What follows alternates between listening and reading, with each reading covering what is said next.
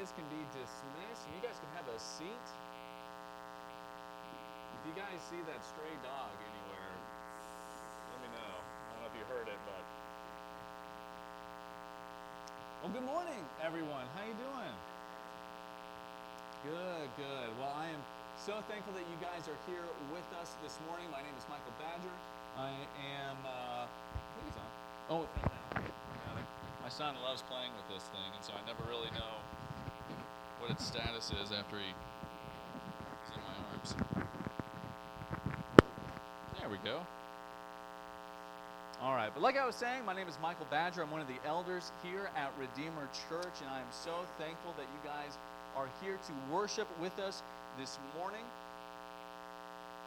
And as I get going, I want to let you guys know about this excellent book. And I don't know if any of you all have heard of it or not, but if not, you should check it out. It is pretty amazing. It's called The Emotional Life of Our Lord.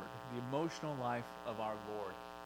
And it was written by one of the greatest theologians of the 19th century named B.B. Warfield. B.B. Warfield.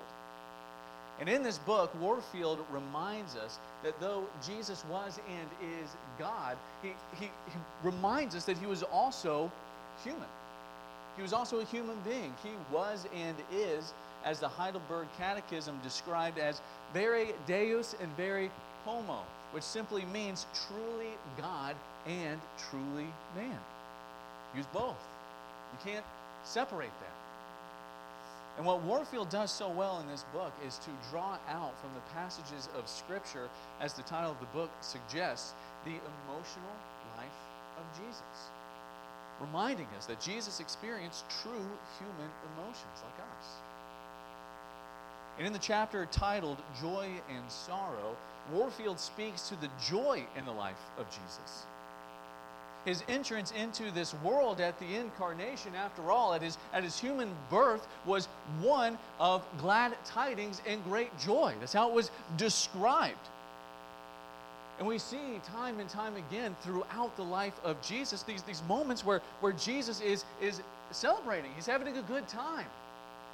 He's experiencing the true human emotion of joy. But it's also important for us to remember that this was no superficial or surface level joy. Warfield continues and he says, Joy he had, but it was not a shallow joy of mere pagan delight in living, nor the delusional joy of a hope destined for failure, but the deep exultation of a conqueror setting captives free the deep exaltation of a conqueror setting captives free. So it made this, this joy of Christ that was rooted in accomplishing his mission of setting free those who are captive to sin so remarkable and so profound is that it was intertwined. This, this joy that he was feeling was intertwined with great suffering and sorrow. Again, Warfield says this joy underlay all his sufferings and shed light along the thorn beset path which was trodden by his torn feet.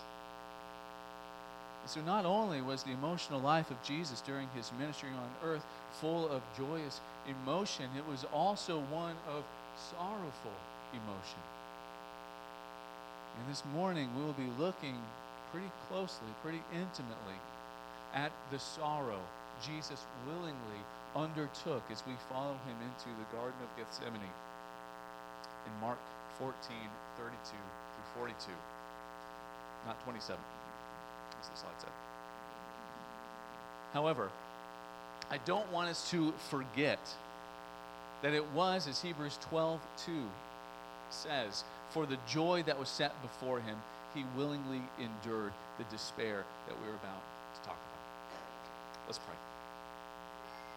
Heavenly Father, I am so grateful this morning that we can all be here together to worship you, to sing praises to your name, to open your word and hear what you have to say to our hearts. And so, Father, I pray, God, there are a million things in this world that are seeking to distract us right now. So many plans, so many different things that keep our lives busy, that want to take our eyes off of you, especially this morning as we as we are diving into your word. But Father, I pray that you just allow us to remove those things from our minds, those temporal things, those things that aren't going to last past past next month, next year, even the next 10 years. But Father, I pray that you that you turn our head, turn our gazes to you, Lord, who gives us eternal life. And Father, I pray, Lord, that your Holy Spirit is with us this morning, guiding us, making things known this morning that, that we should hold on to. And I pray that, Lord, that you protect us from error. I pray this in your Son's holy and precious name. Amen. All right, so for some of you, part of this sermon is actually going to sound somewhat familiar. Actually, as you pretty familiar. I actually preached on this passage or its related passage in Matthew uh, this past Easter. And so, if you've been with us for a little while, this may sound a, a little bit of the same. But, but though I preached on it recently, I do pray that you don't check out that you, that you stick with me because this passage that we're in right now is such an incredible and rich repository of wonderful spiritual nourishment. It's a, it's a passage that can be mined and mined for forever, really. And so I pray that even though maybe you remember my sermon from last year or this past year, gosh, uh, that, that you still engage in this and you pray that the Lord engages you in this. But that being said, as we know, this passage comes at the end of Jesus' three year ministry on earth. And these three years, well, actually, his entire life really has been building up to what is about to play out in the next several hours. The mission he stepped down out of heaven to take on flesh for was about to be accomplished. The cross is just right around the corner. And what is clear is that Jesus knew this. He knew this. And so, after the Passover meal that we spoke on last week, he takes his disciples to the Garden of Gethsemane, which is at the foot of the Mount of Olives. And in verse 32, Jesus tells most of his disciples to sit here while I pray. He tells them to stay put. And then he takes his closest disciples a little bit further in. And it seems like all of the pent up emotions that were broiling inside of him because he knew what these last hours would entail, what completing his mission would mean for him, began to just engulf him. He was submerged in the cross and what, what the cross was going to bear out for him. And take a look at verses 33 through 34. It says, And he took with him Peter, James, and John, and he began to be greatly distressed Jesus became greatly distressed and he said to them, My soul is sorrowful, even to death. Remain here and watch. Now, can you imagine being the disciples in this moment and seeing the solemn expression on the face of Jesus, the, the distress just written across his visage? And hearing the one to whom they now understand is the Messiah the one whom they have seen perform countless miracles, speak with authority only God could command. Could you imagine being one of these disciples who are so close to Jesus and hearing him utter those words? He was saying, My sorrow, my grief is enough to drag me to the grave here and now. And after telling his disciples to remain and keep watch, Jesus goes on a little further. We, we see him fall on the ground. And I don't know if that's because he was, he was so distraught that his knees just gave way or, or that he just wanted to prostrate in front of God the Father. And in verse 35, we see that he begins to pray to God the Father.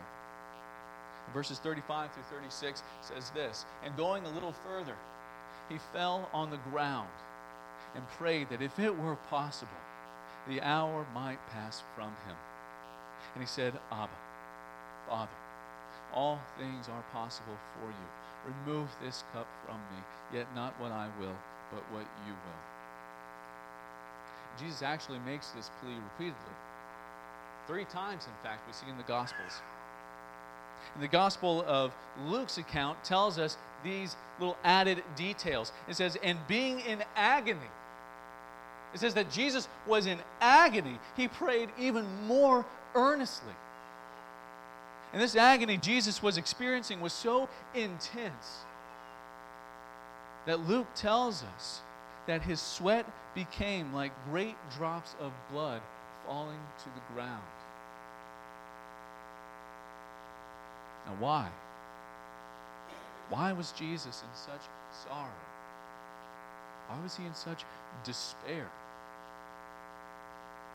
And the words of his prayer tell us the source of this agony as he was experiencing in the garden. Because in his prayer, he says specifically, Remove this cup. Remove this cup, Jesus please. Let it pass from me. And so the answer to his despair and sorrow logically lay within where? The contents of the cup. You see, Jesus pleads in his prayer to the Father. These pleas are, are actually a reference to Isaiah 51 17, which says, Wake yourself, wake yourself, O Jerusalem, you who have drunk from the hand of the Lord the cup of his wrath, who have drunk to the dregs the bowl, the cup of staggering. You see, as one commentator put it, this cup contains the full vehemence and fierceness of God's holy wrath against all sin. In the vivid imagery of the Old Testament, this cup is also said to be filled with fire and sulfur and a scorching wind. And the same commentary said it is like some volcanic firestorm. Like all of the fury of Mount St. Helens eruption concentrated within a coffee mug. And now the Father is taking this terrible cup and he is placing it before his only begotten Son. And so it is no wonder that as Jesus stares into this vessel in Gethsemane, that he falls to the ground and he begins to sweat blood.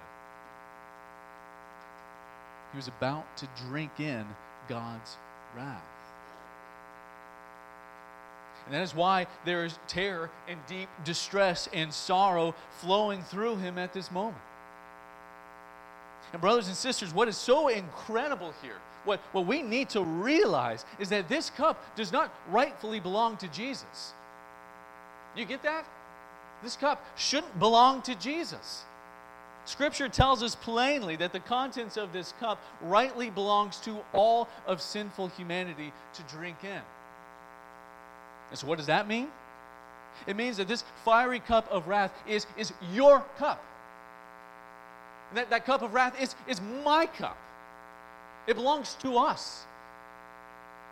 It's rightfully meant for us to take on, to drink in, to be, to be have, its, have its contents poured out on our heads.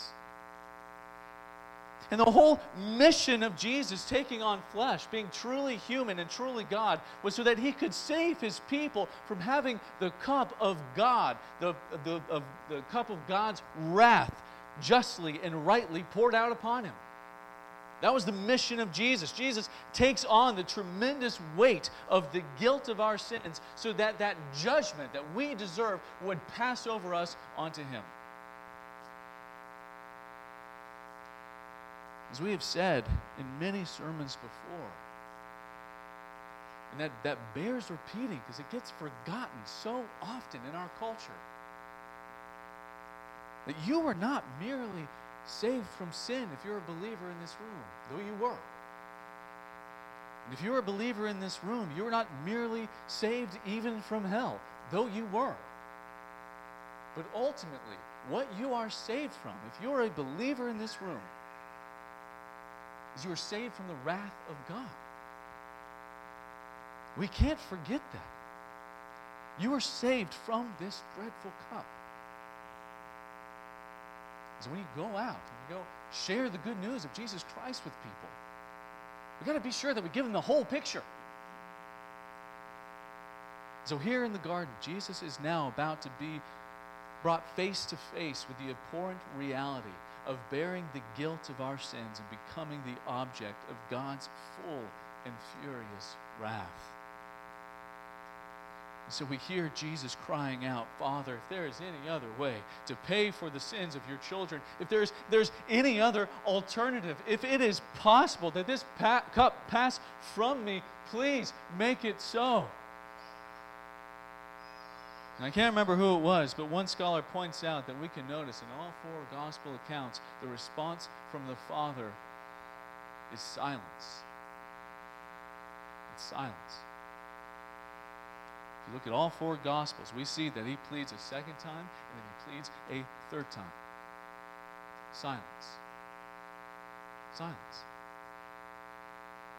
If there was an alternative to the cup of wrath, surely the Father would have provided it.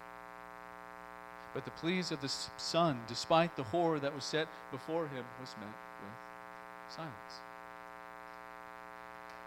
And again, we are left wondering why.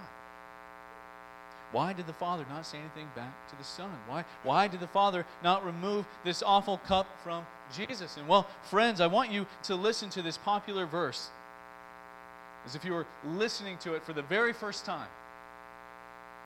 Pretend that you have never heard this verse before because the answer to this question of why did the Father not remove the cup of wrath from Jesus is this For God so loved the world God so loved the world. For God so loved the world that he is silent at this moment when his son appeals for an alternative. He is silent because the price for your sin and mine is the just wrath of God. Because the punishment for our iniquities and rebellion against God, Romans 6 tells us, is death. And the only way that Jesus could be our Savior and pay the price for our redemption is to take that cup from the hands of the Father and instead of pouring every single last drop on your head and on my head like we deserve, He instead, out of love that we cannot ever hope to begin to comprehend, willingly submits to the will of the Father, saying after every plea, as we see in verse 36, Yet not what I will, but what you will be done.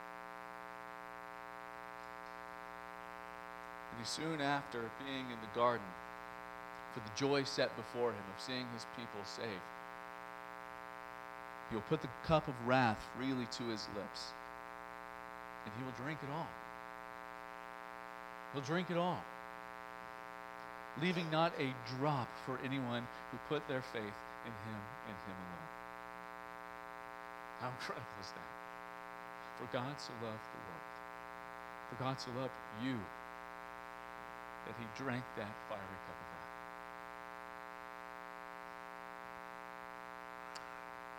Now, after the first instance of Jesus praying to the Father in the garden, he walks back to where he left Peter, James, and John. And if you remember, they were meant to be awake, right? They weren't, they weren't to be falling asleep. They were, they were meant to be staying alert and keeping watch. Jesus had just told them moments ago that he would be betrayed by one of their own. Do you remember that when, when he was uh, celebrating the, the, institution of the Lord's Supper with them, the very last Passover? He said that one of you, one of the twelve, is about to stab me in the back. And so, of all the times that you would think that the disciples would be watchful and prayerful, it would be now. But when Jesus found them, he literally found them sleeping on the job. They were passed out. I don't know if we can ever understand the depths of the lowliness felt by Jesus our Savior in these few hours before the cross. Because he's in anguish, right?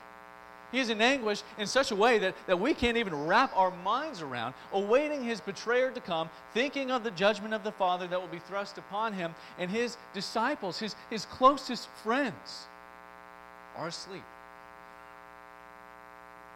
They gave way to their fatigue and they left Jesus to pray alone. But because Jesus is kind and is still thinking of the well being of his disciples, he uses this moment as a time to teach and a time to warn. If you will, take a look at verses 37 through 38.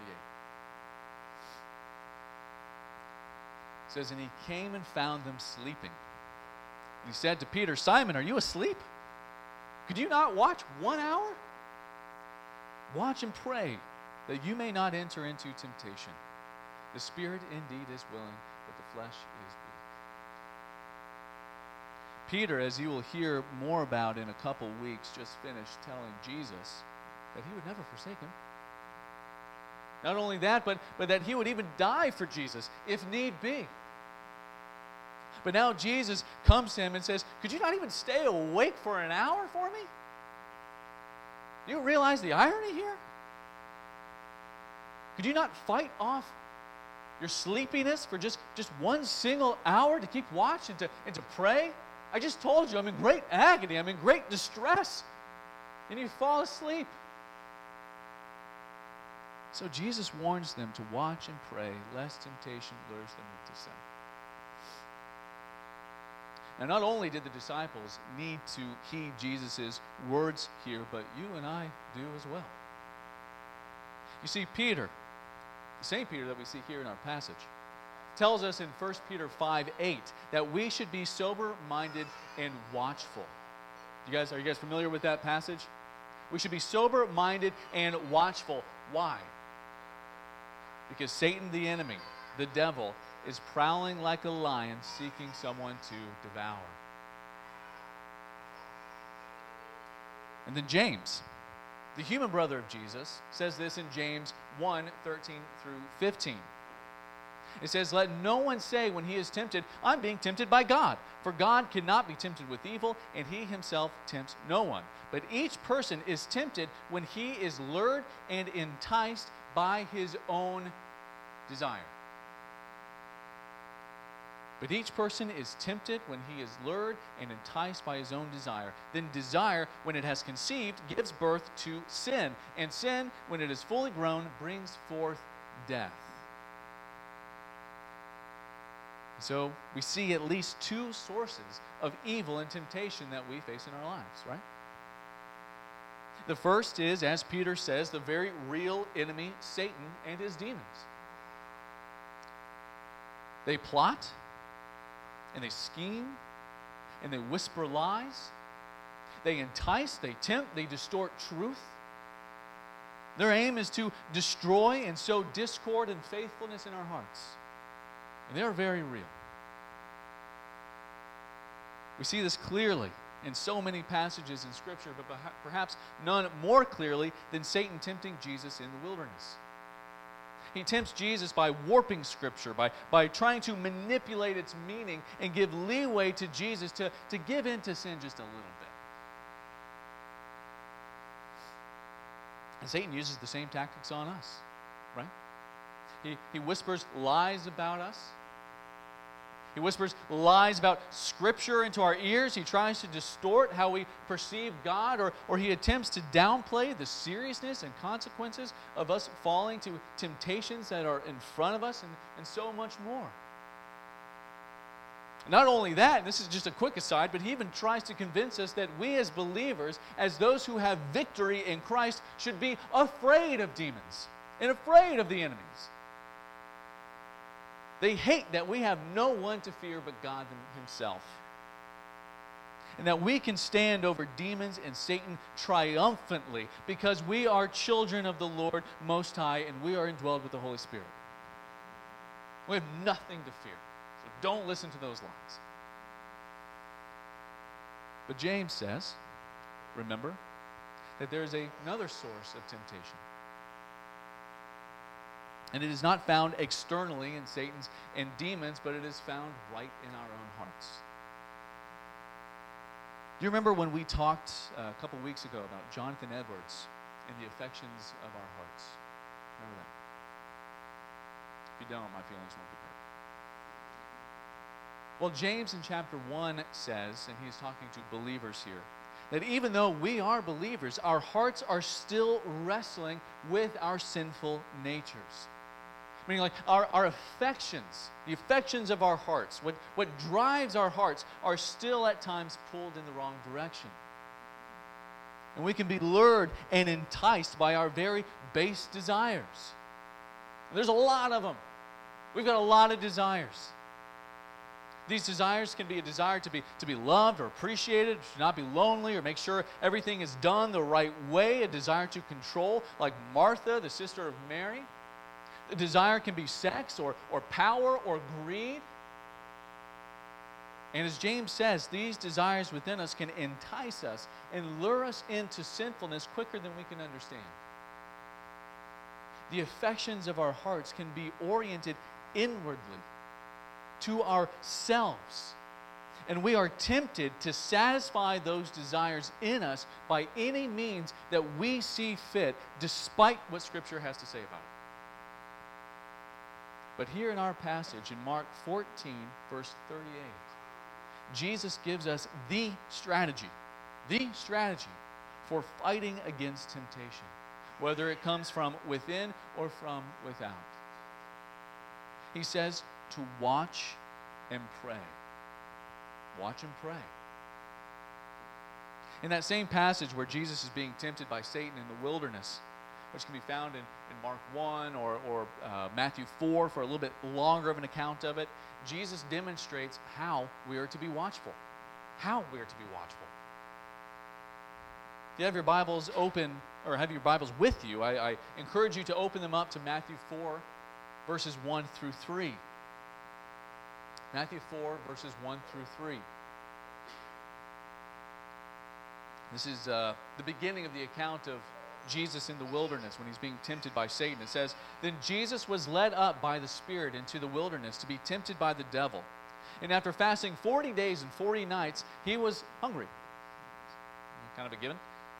And the tempter came and said to him, If you are the Son of God, command these stones to become loaves of bread.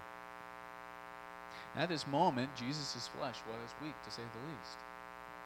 He had been fasting for 40 days can barely make it past noon. He was desperately hungry and physically weak. And this is when the enemy decides to pounce. He tempts Jesus by telling him that he could simply turn these rocks into bread and feed himself. He, he tempts him to break his fast that he is doing in obedience to the Father and give in to his desire to not be hungry anymore, his desire for food. There was no, no need to continue in this time of prayer and fasting when he was so hungry. It's been 40 days after all. Look how Jesus responds to this temptation in verse 4. He says, But he answered, It is written, Man shall not live by bread alone, but by every word that comes from the mouth of God. You see that? Jesus recognizes Satan's temptation and he responds by quoting Scripture.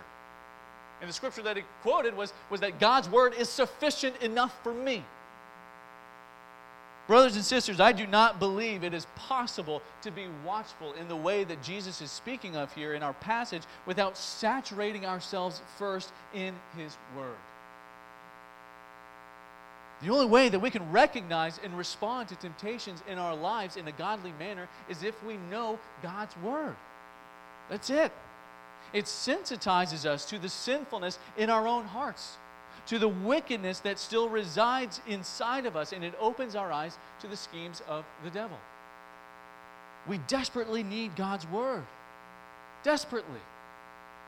Like James says, God's word is like a mirror that shows us all of the, the grime and all the dirt on our faces. It shows us all those areas in our lives where we are spiritually weak and deficient that we need to watch over. And it clues us in on the schemes and the strategies of the devil. And so, how are we to know what is an ungodly temptation in our lives if we don't know what is godly to begin with? And this is why the psalmist says in Psalm 105 Your word is a lamp unto my feet. It shines a light on the temptations that want to drag us into sin and death, and it guides us into the arms of God, who is our refuge and our strong tower against all ungodliness, against temptation and sin. So Jesus is imploring his disciples, and he's imploring you and I to watch out to be alert to the danger of temptation. But we must bathe ourselves in the Word of God if we are to be truly watchful. He then tells them to not only watch, but also to pray. In our wrestling with our sin natures, that by the grace of God we will someday be totally free from, we still have a bent towards self reliance. Right? We at times think that we can fight our temptation in sin in our own power, by ourselves. And Jesus here is reminding the disciples that not only are they to be watchful, but they must rely on the power of God to be the one who truly delivers them from that temptation. You see that here? Watching without praying is still self reliance. We can study the scriptures, we can recognize the temptation when it approaches, and we can even know that we should run from it. But what happens when we are not prayerful, not going to God in these moments? We often end up saying the exact opposite of Jesus in the garden, right? We end up saying, not, not what you will, God, but what I will be done. I know your will, God. I know what you want me to do here. But I'm going to put that to the side to satisfy my own will. We rely on our own strength, and more often than not, we fall to sin. And this is why Jesus takes care to teach his disciples that this should be a common prayer for them. It should be always in the midst of our prayer. You remember the Lord's Prayer in Matthew 6, specifically verse 13, right? When the disciples are, are wanting Jesus to teach them how to pray because they want to be able to pray like Jesus and they don't know how to do it. And so Jesus leads them in what we call the Lord's Prayer. And in the Lord's Prayer, in verse 13, he says, he says what? He says, lead us not into temptation. Lead us not into temptation, but deliver us from evil. We must rely on God to give us the strength and grace to overcome temptations that crash into us by the schemes of the devil and our own still sinful hearts. We all deal with this, always. And we need God. And these two things go hand in hand watchfulness and prayerfulness. You can't try to do one without the other. You notice that Jesus doesn't just say, be watchful or just be prayerful. We need both. We need both. And what Jesus says next in verse 38, I don't know about you guys, but hits home far more than I would like to admit. It says, The spirit indeed is willing, but the flesh is weak. I feel this verse very deep in my heart. And if you guys don't feel it too, at least I, I know I'm not alone completely because the Apostle Paul feels it as well. He says as much in Romans 7:15. You know what it says there? It says, "For I do not understand my own actions. I don't know what I'm doing. For I do not do what I want to do, namely follow Jesus with his whole person, but I do the very thing I hate." I, I don't do the thing that I want to do. I don't follow Jesus with everything that I have, but I often do the things that I hate, which is sin, which is go against my Savior, my Creator. I don't, I don't know what I'm doing. This is exactly what Jesus is talking about here. What Jesus is saying to the disciples here is this Your spirits are desiring to follow me, but your flesh is weak and the weaknesses of the flesh cause you to allow yourselves to fall into temptation and sin.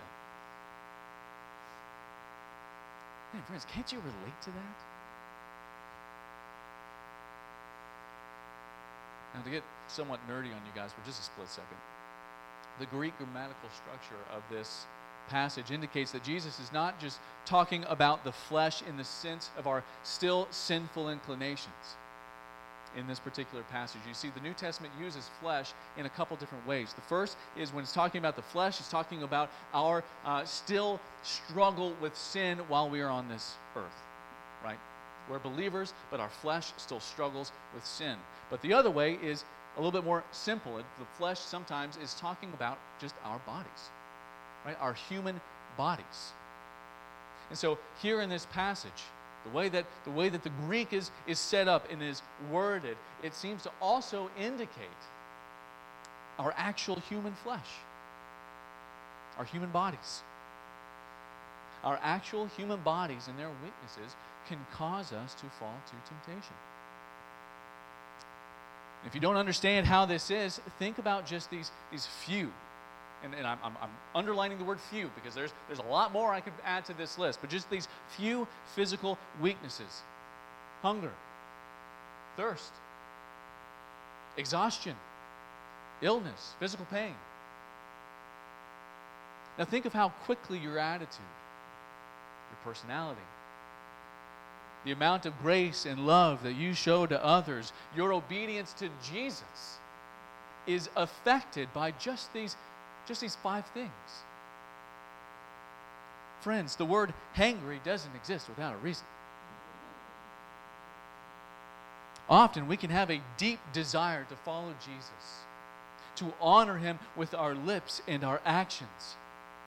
But how often does that desire disappear as soon as we get just a little too hungry? Just, just a little too sleepy? How often do we allow our sinful hearts a pass? How often do we give ourselves an allowance for sin when a physical need of ours is not being met to our satisfaction? I can't tell you how often I've allowed my anger to hold sway over me because my poor tum tum was, was a little hungry. So I ask you, when was the last time you treated someone poorly? Or you allowed yourself a, a little sin to accommodate the weakness of your flesh? It's amazing how quickly we can do that. In all these instances of our lives, as we are living out our Christian walk, we can, we can be uh, shocked and surprised at somebody else who is, who is uh, being uh, just a jerk and being like, oh man, that guy is that guy's got a problem. That guy needs Jesus. But then if we had a poor night's rest, we can look exactly like that guy. But we give ourselves a pass and we say things like, oh, I was just tired that night. I didn't sleep well that night. I'm just, I'm kind of hungry. You know, it's just, it's just because I'm hungry. Man, I don't think God cares that much about how hungry you are in terms of your obedience to Him. Remember that Satan tempted Jesus not before he fasted for 40 days, but after. He sought to tempt him when he was physically the weakest. And on anyone but Jesus, probably would have worked. Would have worked on me. Not day 40, but hour 4. We must keep watch and pray that even in our human physical weaknesses, God delivers us from temptation and sin. Because though our spirits desire to follow Jesus, we still desperately need him because our flesh is weak.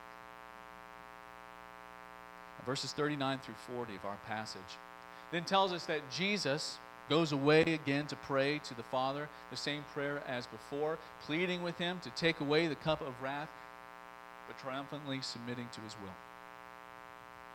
And then again, he comes back to his disciples sleeping. And out of what I am sure is a combination of shame and embarrassment, the disciples don't know what to say to Jesus when he wakes them up. So I think it's really funny. They were like children caught sleeping in the cookie jar.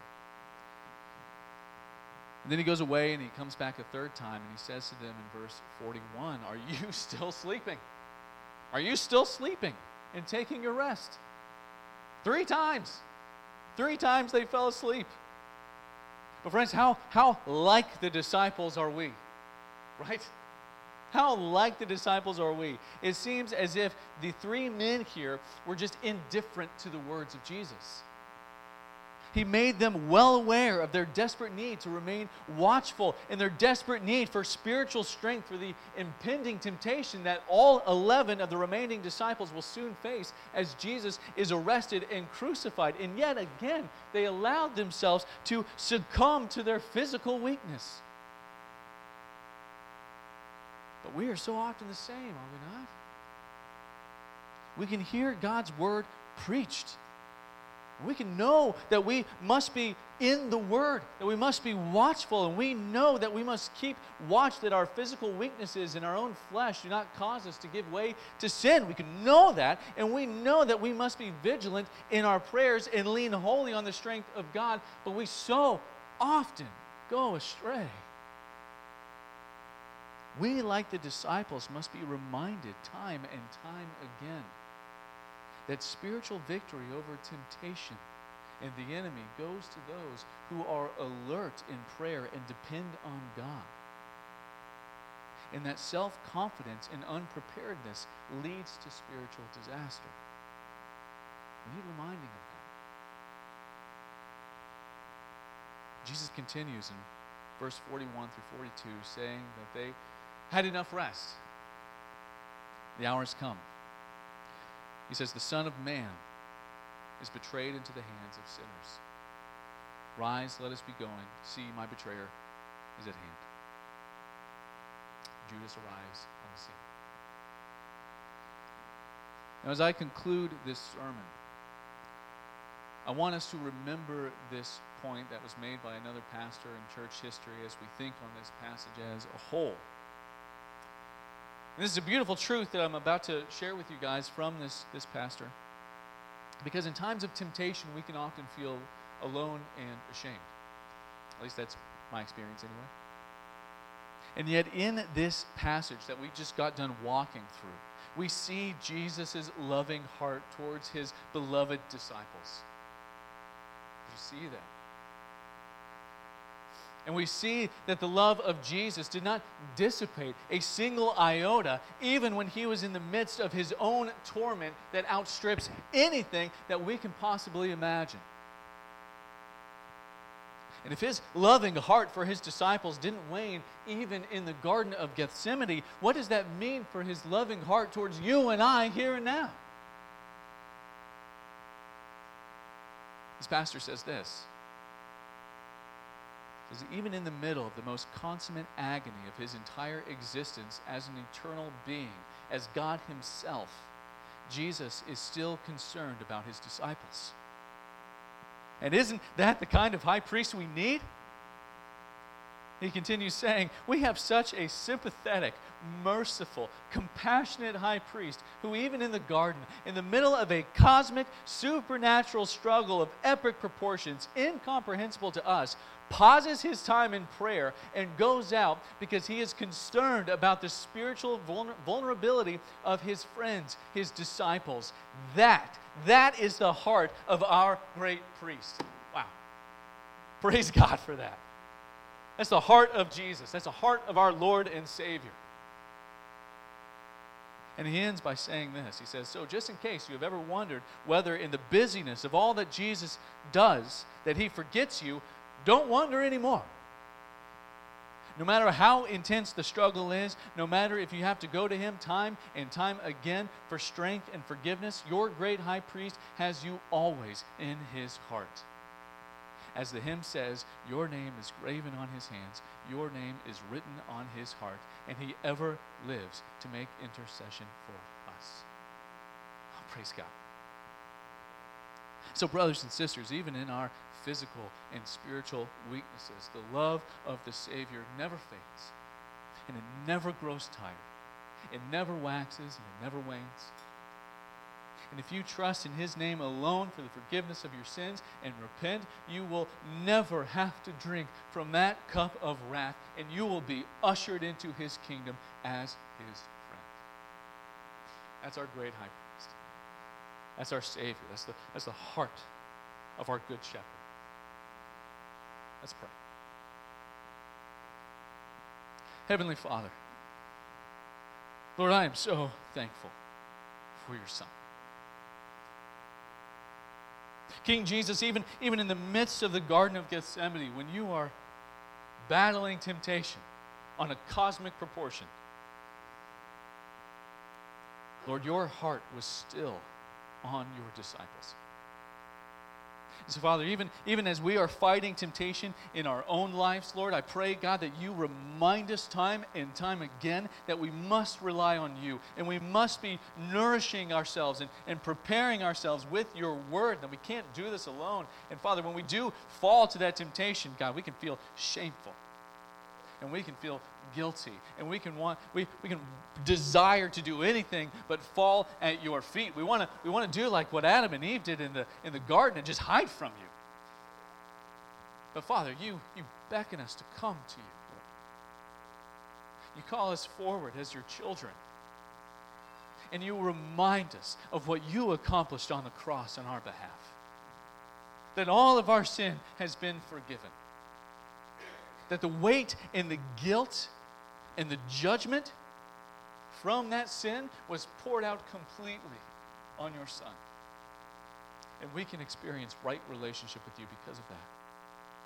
But Father, I also pray that you remind us that that does not give us a license to sin.